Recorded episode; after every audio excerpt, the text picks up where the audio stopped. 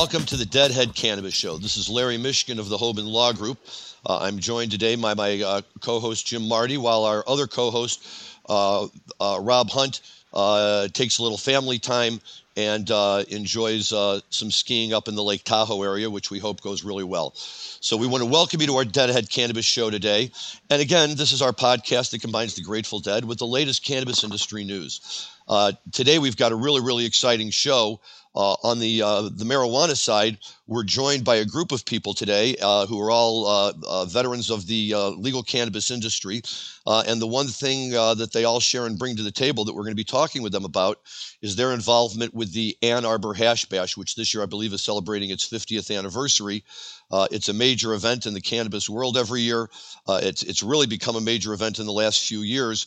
And the people we have on our show today, Mark Passerini, Nick Zettel, and Kenneth Sarfo, Jim Salame, and Jamie Lowell are, are, as deep in the middle of Hash Bash as anybody, and we're looking forward to them to uh, to really educate us and tell us what it's all about. Jim, what do we have on the uh, Grateful Dead side?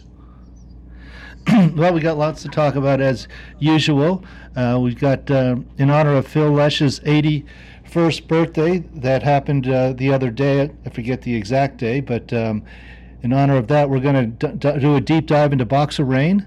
Um, also, uh, I want to thank Larry for pointing out yesterday that uh, my first show was on uh, Sirius Radio, uh, 11579. Uh, so I'll talk a little bit about that. It brought back some great memories. I went out to my car and listened to a few songs, Larry. Uh, but we've got such great guests, and we're going to do a, another deep dive, uh, but this time into the um, cannabis industry as it's evolving in the great state of Michigan. So, with that, uh, why don't we go around and let each of our guests talk about what they do? And um, since we're fortunate enough to have a looks like a lovely lady with us, why don't we let Q start off? Thank you very much. And they say chivalry is dead. So, my name is Antoinette Sarfo. My nickname is Q. I am a member of the board of directors for the Michigan Cannabis Industry Association. And um, I am, was a former operator. I owned a provisioning center in, in Detroit, uh, building out a cultivation center in um, Warren, Detroit, Warren, Michigan, and um, launched a, a, CBD line and uh, was. Um, um worked very hard to make sure that legalization happened here in Michigan. I think that's my Cliff Notes version. and you're a medical marijuana patient as well, correct? Oh, thank you for mentioning that. Yes, I also have multiple sclerosis, and so I became um, an advocate um, for um, medicinal marijuana or cannabis uh, be- by first becoming a um, being diagnosed with multiple sclerosis. So that sort of uh, introduced me to the whole cannabis world, and um, from there, things are great. Wonderful. And uh, Jamie Lowell, who I see has put on a uh, lovely jersey. Hey, well, thank you very much for having me here. Um, currently with the uh, Botanical Company as Director of Advocacy and Social Equity, and that's a cannabis retail store currently located in Lansing and East Tawas. And uh, amidst other things, um, I love Hash Bash and can't wait to support another year. And uh, this is the Jubilee this year, so it's going to be a great one.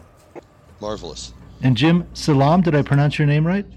Uh, it's Salam, Jim. But uh, yeah, happy to be here. Um, I am um, a board member at Decriminalize Nature Michigan. Uh, we're uh, responsible for helping get the resolution passed with the Ann Arbor City Council recently to decriminalize entheogens in the city of Ann Arbor. Um, and that's something we're working on now statewide uh, in the entire state uh, to decriminalize uh, entheogens and sacred plant medicines. That's a very interesting subject, and we'll circle back around and tie that in with the Grateful Dead because uh, they certainly were very instrumental in getting uh, psychedelics out to the masses back in the 60s. They sure were. Okay. Uh, how about so, Nick Zettel next? Hey, thank you very much for having me on anyway, I've been an organizer of the Ann Arbor Hash Bash since 2012. I believe was my first year being the executive producer, and I was involved a little bit before that as well. Uh, it's been an incredible event, and I've been really privileged to have been a part of it for the you know past decade or more. Um, and through Hash Bash, I got involved with the greater Michigan cannabis activism community and worked for a number of years on the legalization effort that ended up um, with a successful passage of Proposal 1 in 2018. Excellent, excellent. And Mark? Yes, Mark Passerini. I am the co founder of the Om of Medicine in Ann Arbor, Michigan. Uh, we are a medical cannabis dispensary that's been in operation for 11 years. Um, I've been organizing Hash Bash along with Nick Zettel since 2012. Currently, I'm the executive vice president of operations for Mission Dispensaries. I'm also the uh, board chairman for the Redemption Foundation and the vice chairman of the Michigan Cannabis Industry Association.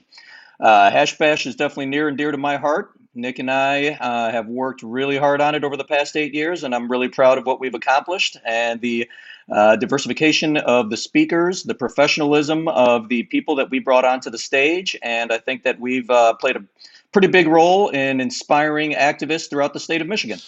So, Mark, uh, those of us who uh, had the opportunity to go to the University of Michigan, as I did way back in the Stone Age, um, Go blue! Thank you very much. Yes, sir. With the basketball tournament starting, and um, you know, for us, the hash bash was this amazing thing that all of a sudden they, you know, they told us as freshmen, hey, yeah, on April first, everybody's going to be gathered in the Diag, and it's okay to go out there and smoke marijuana. Now, having grown up in St. Louis, Ann Arbor was already a lot more liberal than anything I had ever seen. They had the five dollars is fine law in effect at the time, and you know the, the the the RAs on the dorm floor after giving you the speech about not getting high would come down and share their bong with you. So it was it was a different time, and uh, uh, but but Hash Bash was unlike anything that I had ever seen, and uh, it, it, was an amazing amazing experience for me. Uh, unfortunately, by the time I was a senior, it had kind of faded out of popularity, and in my senior year it was kind of a cold, rainy day, and there weren't very many students out there, mostly high school, local high school students, and a big, heavy police presence. Um, so you can imagine how surprised and wonderful it was when I went back for the first time a few years ago and saw not only uh, do you have a big presence on the Diag at your designated time, but by gosh, you guys take over an entire hotel right on the town border there, uh, right out near Weber's by the highway. And uh, it's just amazing. For an entire weekend, there's a, a hotel out there that is completely open. Every place in the, ironically, every place in the hotel except your room, uh, is is open for public smoking and everything else. And it, it's it's really just uh, it's amazing to see. And so we're so excited to have you guys on the show uh, to be able to tell us and, and, talk about it. Nick, what do you got? Uh, just a quick um, kind of a point of, I guess, clarification with regards to the hotel and the whole event, it really has become more than just the rally on the Diag, and it's in sometime in the early 2000s it spilled out into Monroe Street, and that's where the big block uh, block party and fair happens, the Monroe Street Fair.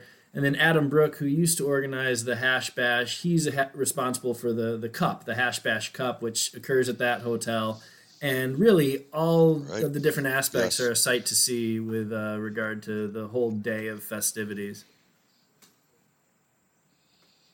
Um, now, for our listeners, and Jim, I see we'll get to you in one second. For our listeners who maybe have never heard of the Hash Bash, or if they've heard of the Hash Bash, uh, only know it as a big public gathering when people sit around and, and, and smoke weed on the campus at the University of Michigan. Can one of you uh, give us perhaps a uh, a kind of quick synopsis on you know what are the kind of underlying events uh, that led to the creation of the hash bash way back in the day. Yeah, Jamie. Yeah, I'll I'll say a little bit about it. Um, so there's a man named John Sinclair who was kind of an international icon, a, a, a cultural hero to many. He's done many things. He was the manager of the MC5, the uh, famous DJ in New Orleans. He does spoken word. He he developed. He started the White Panther organization, but uh, he was busted for passing two joints to an undercover cop and got uh, sentenced for ten years in prison. He served some of that time, but he continued to fight his case, and he won. And it went to the Supreme Court, and as a result of demonstrating that cannabis was a euphoriant and not a narcotic, all laws against cannabis were lifted for a period of time in the state. And just before the lawmakers are going to put some back in place and give us some consequences again, they kicked off this rally to to uh, let everybody know you can put whatever law you want in place. We're still going to hang out and smoke our pot. Now, and that's what started. Was that the uh, Freedom Rally with Lennon and all those guys who came to Chrysler Arena, or was that in support of John? that's that was in support of John before that. Um, Nick Nick is actually a very awesome historian on all this stuff and should be filling in a few gaps here. Yeah, so um, thank you, Jamie. I actually was hoping you'd be able to to take that because um, you know Jamie's very close with John, and he's still uh, a really um, great touring poet, uh, and real beat poet too. So he served about two and a half or three years of a ten year sentence leading up to that uh, Freedom Rally, which took place in December at Chrysler Arena, where the Michigan basketball team plays. And they had John Lennon and Yoko Ono on their first U.S. stop. I think after the Beatles broke up, they had Commander Cody um, and his Flying Airmen. They also had some notable poets and activists like Allen Ginsberg, Jerry Rubin, Abbie Hoffman, um, Bobby Seale, the Black Panther sorry to interrupt, but Stevie Wonder was also there. Bob Seger, right. some pretty big names at that concert. And wow. Stevie Wonder made a guest appearance. He wasn't on the actual uh, lineup, so when you see the poster, his name will be missing. But um, yeah, it was a really you know incredible event. Yeah, I would point out that. Um, having done my research for the show today and looking at some pictures of Hash Bash, you get quite a crowd. Um, but the term hash bash is a little misleading because it looks like plenty of flour gets smoked there as well. There's definitely plenty, plenty of flour being smoked there, Jim. Uh, hash is uh, not as plentiful as many of us would like. I failed to mention in my intro that I'm also a founding member, along with Jim Salame, of Hash Lovers of America. And hash is uh, something that is definitely not some, definitely not as prevalent as we'd like um, these days. Um, there's definitely hash at Hash Bash, though. There's no doubt. How did I not know this? I love hash. Oh, I, there's there's a story about me being at a in, in, the middle of Germany and and these guys giving me hash. Um, it is. I love hash, and you're right. It's so hard to find. And you know what? The last time I bought hash, I bought it at Om of Medicine. That's so, right. And it That's was right. Right. Perhaps we can steer the conversation to what's going on in Michigan today. Uh, Michigan has a strong medical cannabis program. It also has adult use. Uh, would somebody like to um, take the uh, lead on and tell us what's going on these days in, in Michigan? Is there plenty of uh, flowers? Is there plenty of hash? Are prices good? Please jump in, anybody. So I could take a little bit of that. Um, you know, we've been adult use now for a little over a year. Uh, Michigan, uh, the first adult use dispensaries opened in December of 2019. Of course, four months after that, we went into a global pandemic. Um, so it's been a little bit of a topsy turvy year for the industry. Uh, when we first started um, uh, adult use sales, it was impossible, literally impossible for dispensaries to keep flower on their shelves because there were so few providers and licensed cultivators and processors. We had three straight weeks at the Om of Medicine where we didn't have flower on our shelf, and we were dying to pay $4,000 a pound if we could, and we couldn't find any.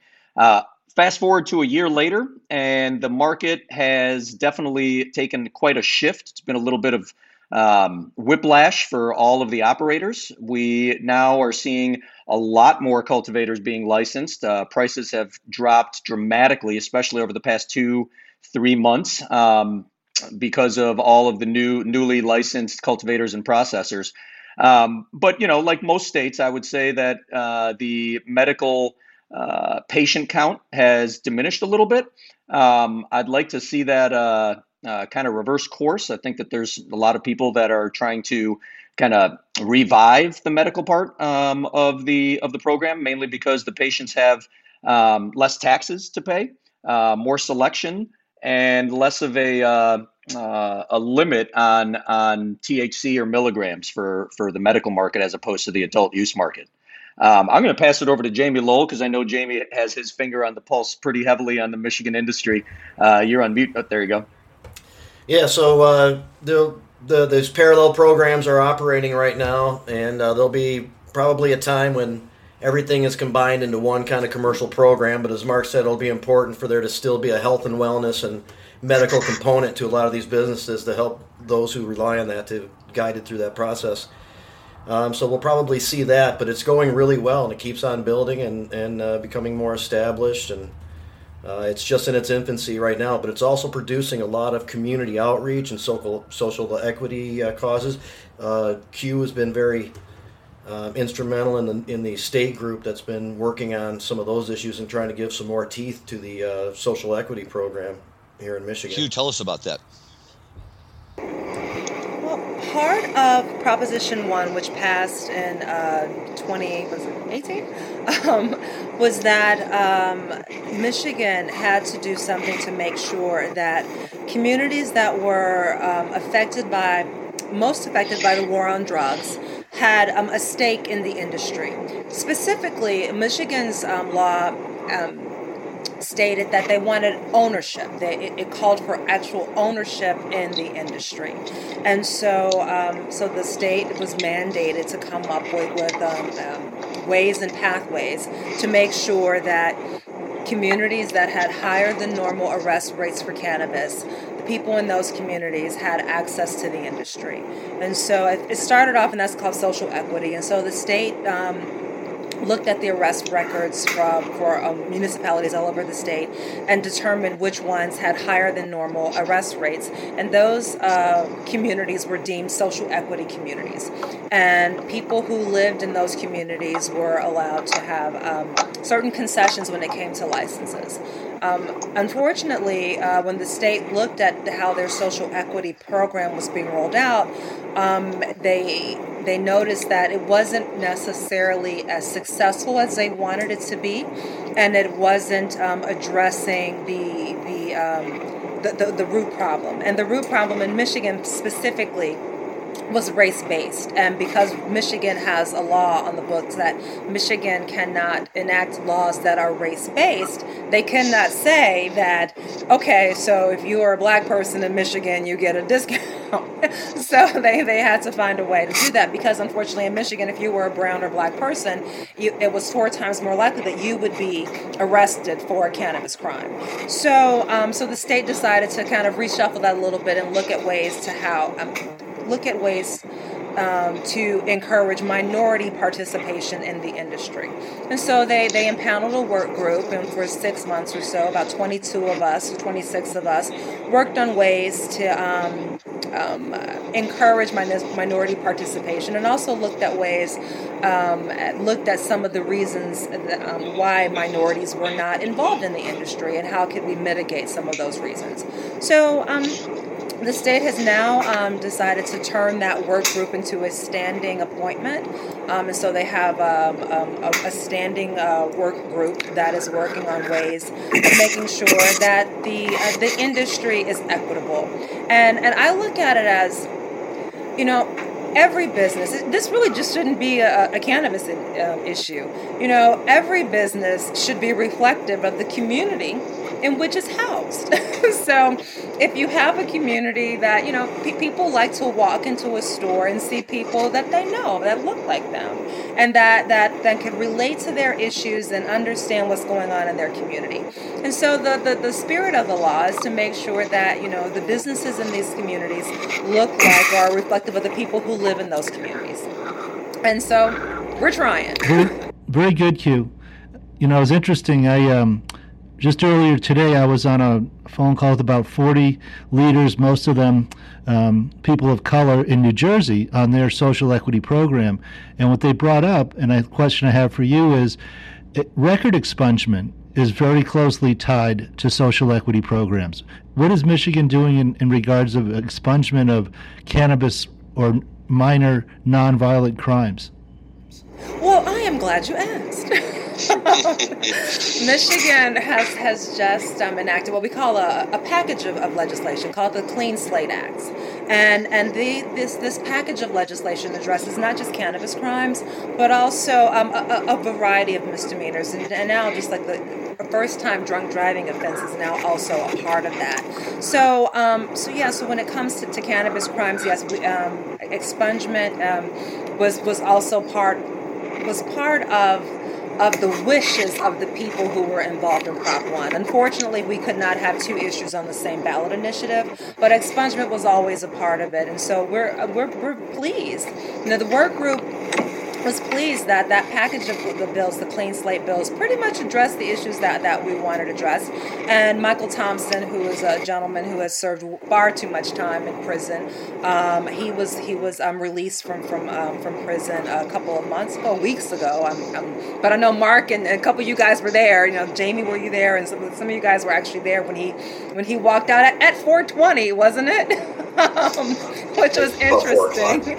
Yeah. So so so yeah. So so that um when it comes to expungement, and actually, I was just on a, on a call with the Attorney General, and she is about to start a, a state tour going all over the state, making sure people are aware of their of their um, their rights under this this new you know package of bills, and making sure that they utilize the services and that they make sure that they get their records expunged because now this is an option. So we're, we're pleased that that that that came out of legalization.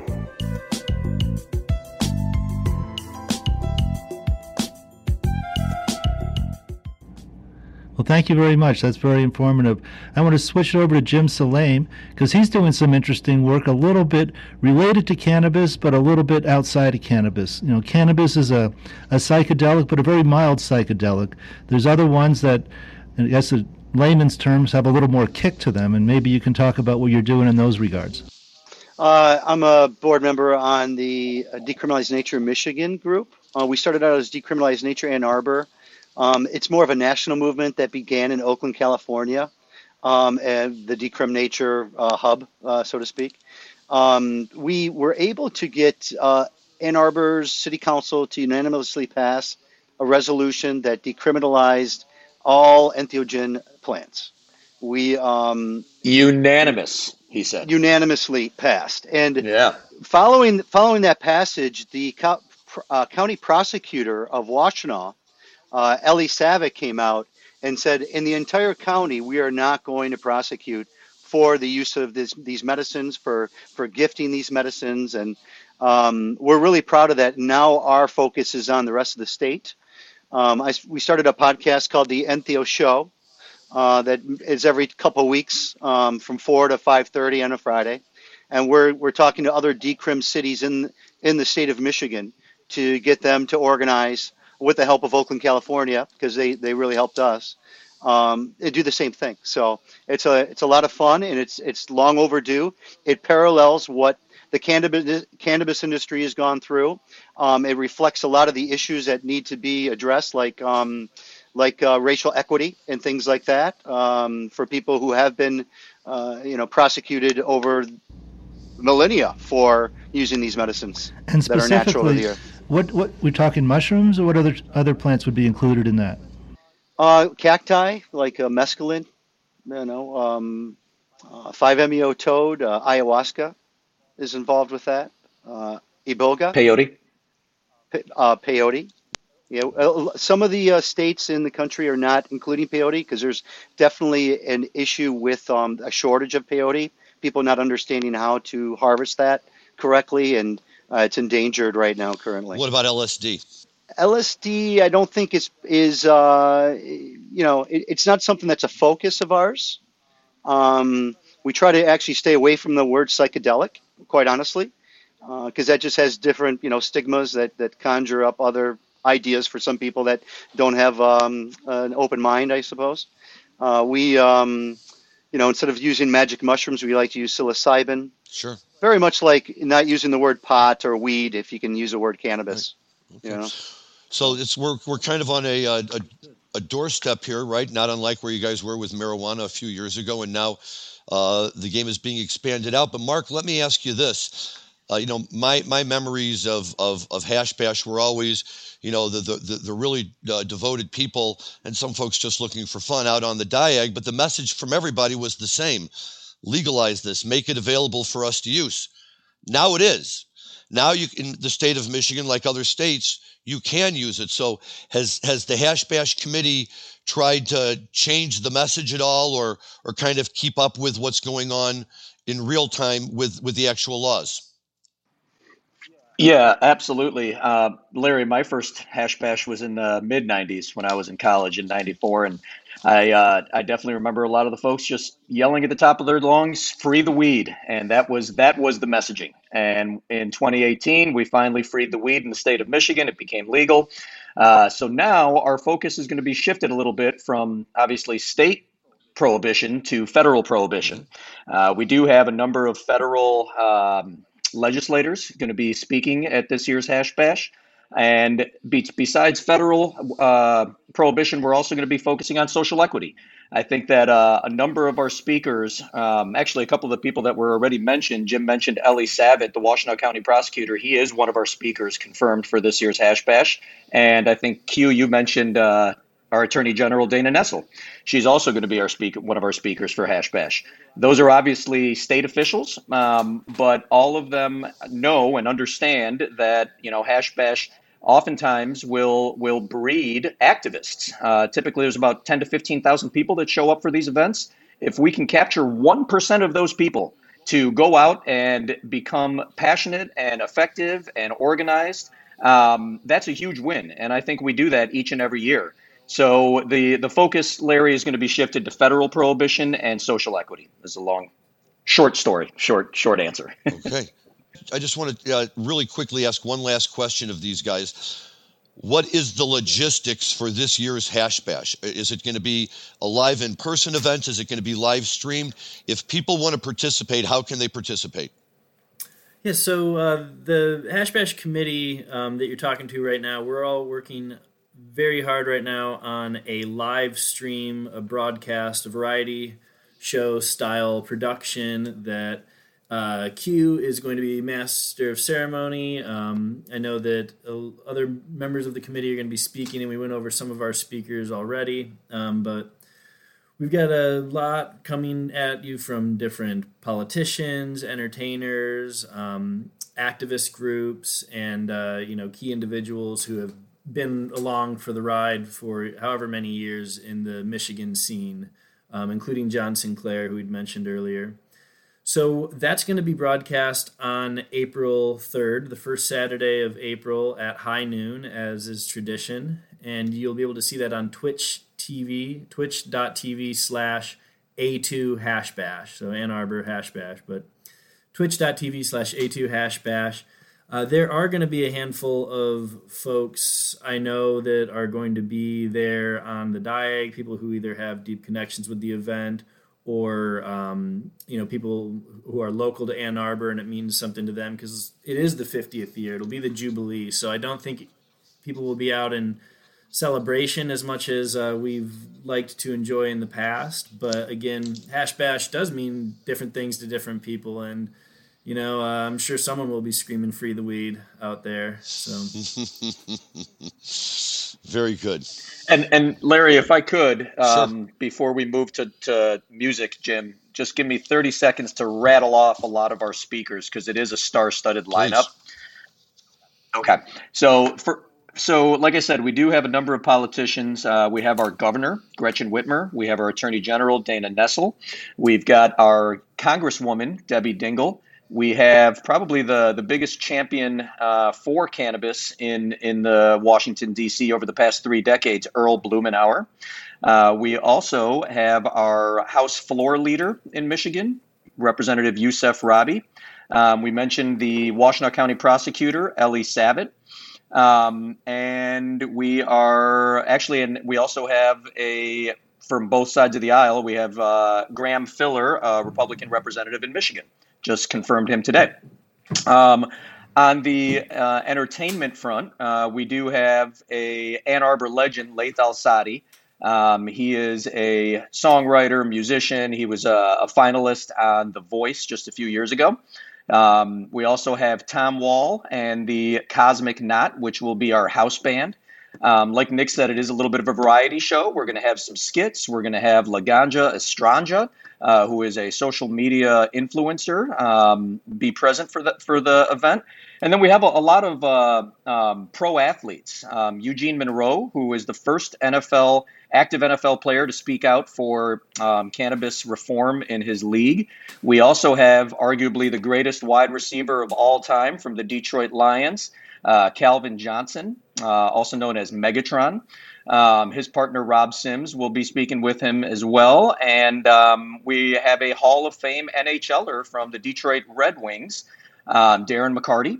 Um, let me think. Oh, we also have from the NBA uh, Al Harrington, who has a brand uh, called Viola, um, cannabis brand that's really focused on social equity.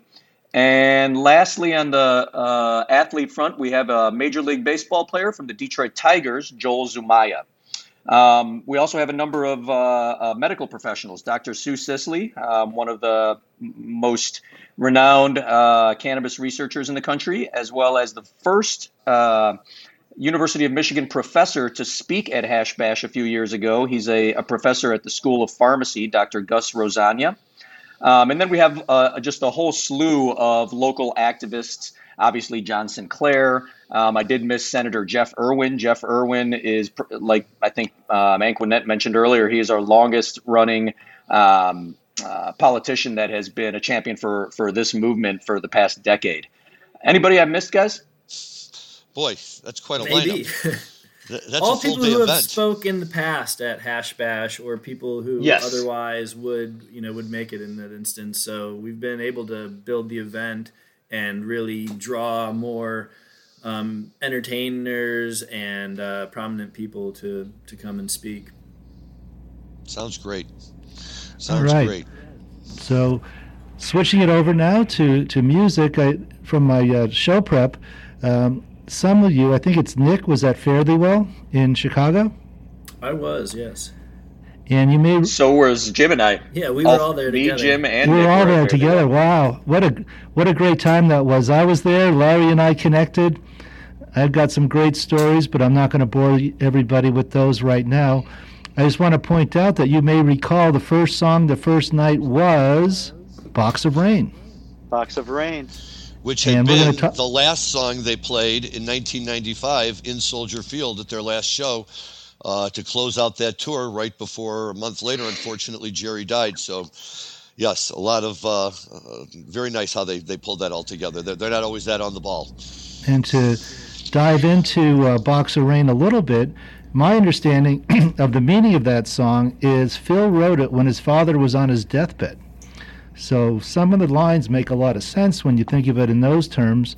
Such a long, long time to be gone, and a short time to be there. Uh, Larry, what do you? What's your take on that? Well, I, I think that's right. Although um, eventually Phil pushed back on that narrative a little bit, and his his position was that he told Hunter that it just happened to be the time while he was driving out to see his sick father that he was working out a new tune in his head. But he said apparently Hunter got it into his head that it was a tune for Phil's father, and Hunter says it was the easiest set of lyrics that he ever had to write. It all just came to him right away. Uh, either way, of course, it's turned out to be you know uh, one of the pillars of uh, of the Grateful Dead songbook, and uh, you know certainly the, a, a song that uh, every everybody likes to hear. Well, and so many of the lyrics are so profound. Um, maybe you'll find direction around some corner where it's been waiting to meet you. Wow. So yeah, you know Hunter Hunter uh, really had his work cut out for him on this one, and and they did it together. You know, it debuted back in uh, 1970. And then actually they, they debuted it the first time as an acoustic tune. Then they, they, they mothballed it for a couple of years until 72. They pulled it back out and they played it up until uh, July of 73. Uh, the big Watkins Glen show was the last time they played it until March 20th, 1986, in the Hampton Coliseum, a show I just happened to be at purely by luck because who knows when these things are going to happen. And right at the end of the first set of the first night, uh, when we all assumed it was a Phil song, so they were going to hop right into Tom Thumb Blues or something like that. Lo and behold, Bobby gave his famous practice makes perfect speech, and they came out and they played a box of rain for the ages, and really, I think, uh, turned the dead community on its ear in a way that I hadn't seen in all the years that I had been going to shows. Um, and it was a buzz that carried through right up till the last time they played it. But anytime Phil would set up set up to, to play a song, the crowd would go wild. And if it was Box of Rain, all the better. Well, turning it back to our guests, um, and thee well. Uh, are some of you Phish fans too? And did you do you enjoy Trey doing lead guitar in that that uh, configuration? Absolutely. Yeah, I'm a, a, pretty big Phish fan, and uh, so naturally I was excited, but I thought it was wonderful. I did too. Uh, there's been some I, criticism I, that you know maybe Trey wasn't the best pick, but I certainly have no complaints. I, I enjoyed those shows immensely. I just love the backstage picture of Bill Walton towering over Trey as they're having a conversation backstage at Fare Thee Well. I don't know if anybody's ever seen that picture, but it's pretty amazing. Yes.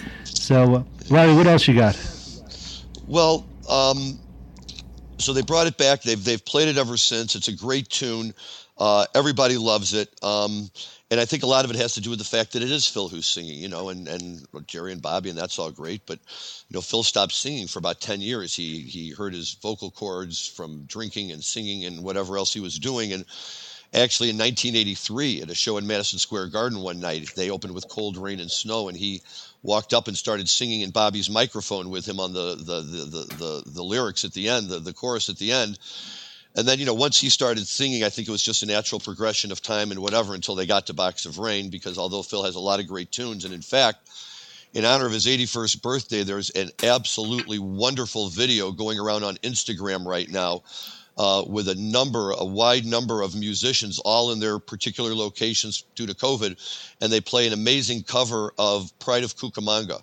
Oh, no, wait. Uh, is it Pride of Cucamonga? Unbroken Chain. It's Unbroken Chain, and it, it it's really just uh, uh, every his kids play on it. The whole uh, uh, Terrapin Family Band. Anders Osborne makes an appearance on there. Uh, Joe Russo makes an appearance on there.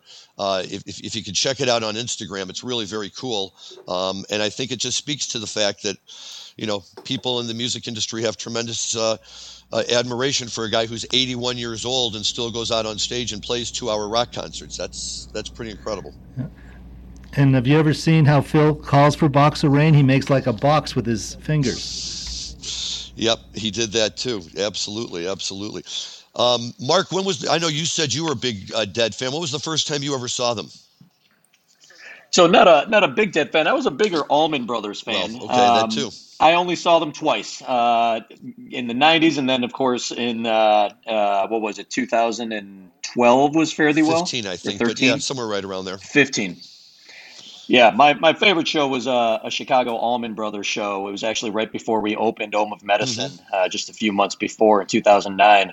Um, there may have been some entheogenic uh, medicines floating around there too. I think I had a macro dose of psilocybin, uh-huh. and Allman Brothers came back out for a uh, um, uh, whipping post for their for their encore, and I don't know. It was probably top one of the top ten minutes of my life. Yeah, when say. they when they do that, you know, when you get Warren Haynes out there playing lead guitar, it's it's it's pretty special. That you know, it's it's not Duane, but I always said that uh, Trucks, Derek Trucks, is as close as you'll ever get to Duane, and uh, it, it, was just amazing sound. I was at that show; they they were always great. What do you have for us, Jim? Oh, you were at that show? Yeah, that was awesome at the Northerly Isle. It was amazing. Yep. Q, what were some of your musical influences? You are very kind. I told the guys, and the guys were I, am working with the greatest group of guys because I said to them, I was like, look, and, and I know for people who are listening on on um, Clubhouse right now, just to describe, if, if the name Anquinette didn't give you a clue, um, I'm a black chick from Gary, Indiana.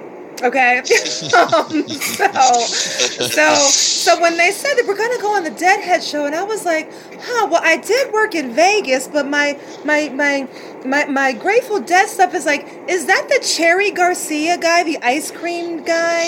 Um, so they were very sweet, and even Nick, even even Nick was so sweet to send me stuff. And Nick, I haven't watched it yet. So, so let me back up. so, so actually, so so uh, so my musical influences you know, um, I'm I'm a house head. I, I love house music. I love techno.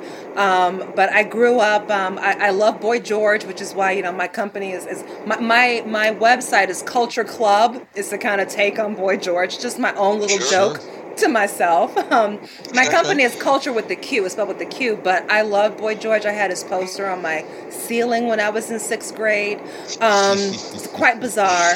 And then I went into. I grew up in Gary, Indiana, so I'm from the Chicago area, and I was really into Chicago house. Um, so. I, I, am married to a guy who grew up in Berlin, and so he's into Berlin house. Um, we got married um, um, during uh, um, the the Techno Fest in Detroit during in May.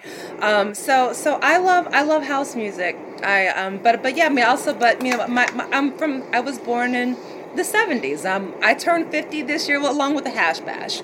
and so and so yeah, so my family grew up with you Motown. So it's funny that I ended up, you know, I ended my career in Detroit but um, but yeah, you know, we, we grew up with Stevie Wonder and Aretha Franklin and and you know um, the O'Jays, um, you know, all that, you know, old school. My my, you know, yeah, just basically, you know, Chicago, um, techno and and Detroit soul and R and B.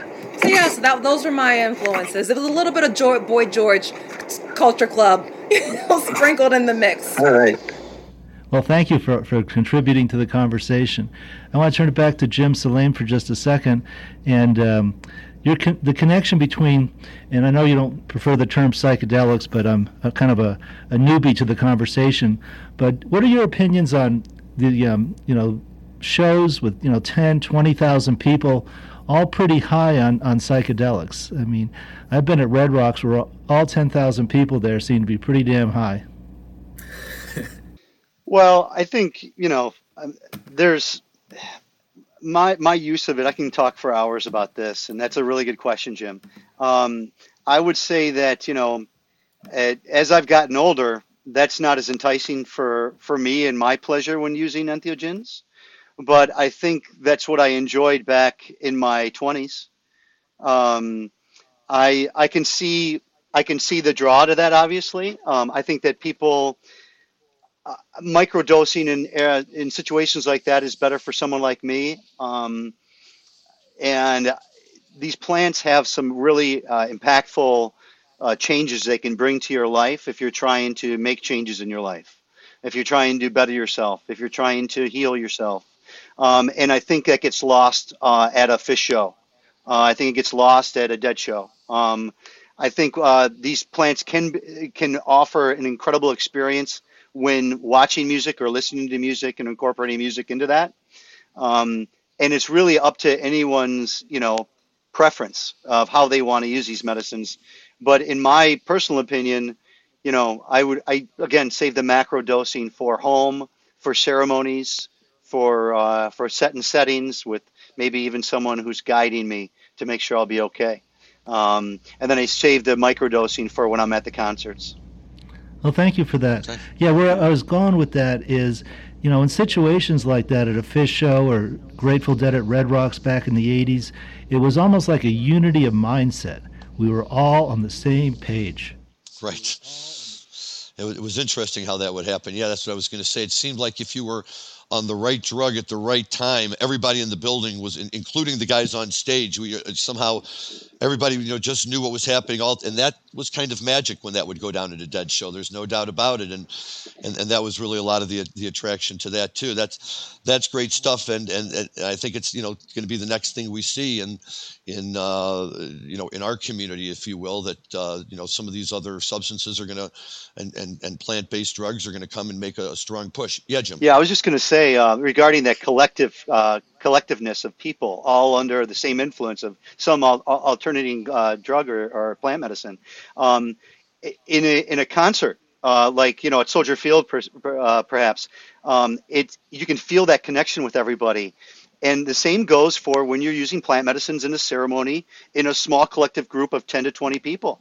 You all can sure. feel that connection, and it's it's profound on that level of music uh, at a concert. I just I loved how you put that. Oh, cool.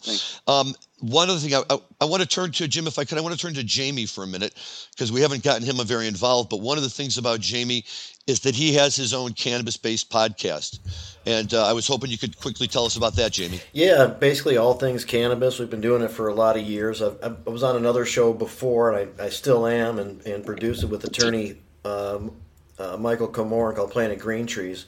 That's been going for 10, 11 years now. And, and Jazz Cabbage, which I started uh, about five, four or five years ago, uh, as well. Jim is on it regularly. Um, as as are others, uh, my good friend Rick Thompson, and uh, we try to be current and try to talk about interesting stuff. And we try to offer some historical perspective while we can, and just have some fun while we're doing it. We get good information. Sometimes they're not great shows, but we always get good information on record every week.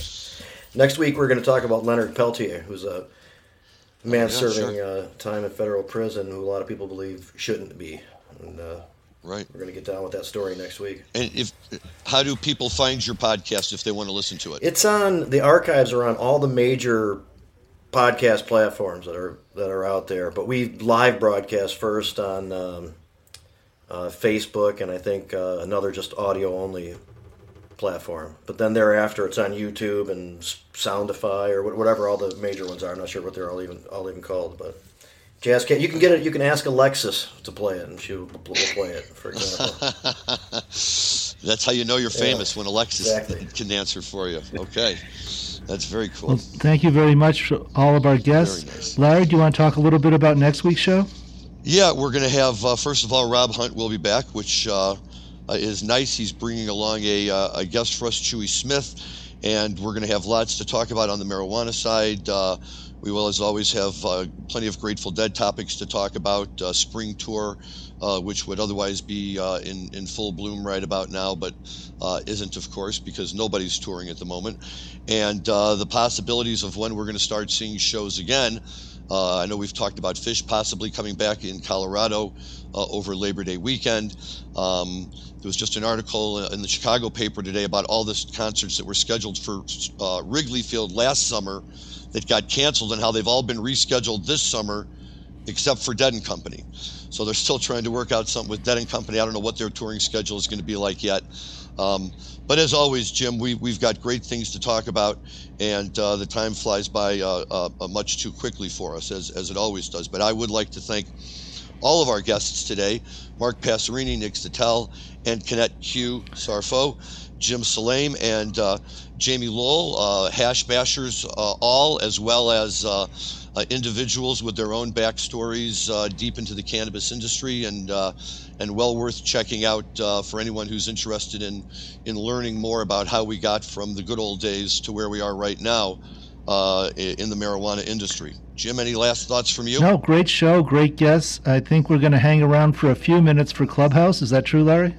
Uh, I believe that's true for people who would like to, uh, who have been listening on Clubhouse and would like to continue to listen.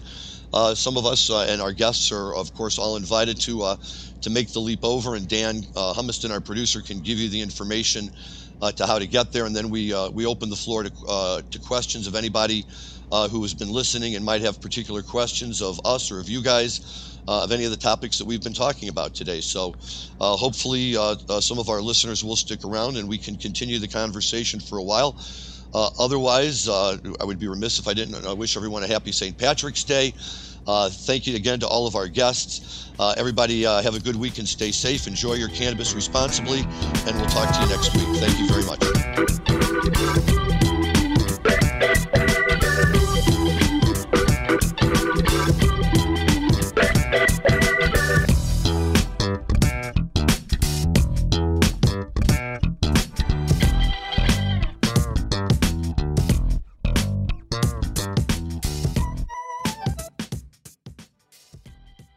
Thanks for listening to today's show. To check out more great cannabis podcasts, go to podconx.com. Here's a preview of one of our other shows. How do cannabis CEOs balance growth and optimization strategies? What is THCO, Delta 10, and CBNA, and why should you care about these minor cannabinoids? And why isn't the endocannabinoid system covered in medical school? Most people think they're up to date in trends in the cannabis industry, but they're about six weeks behind. Learn about what is truly next in the cannabis space by joining myself, Brian Fields, and Kellen Finney every week on the Dime Podcast and, of course, on PodConx.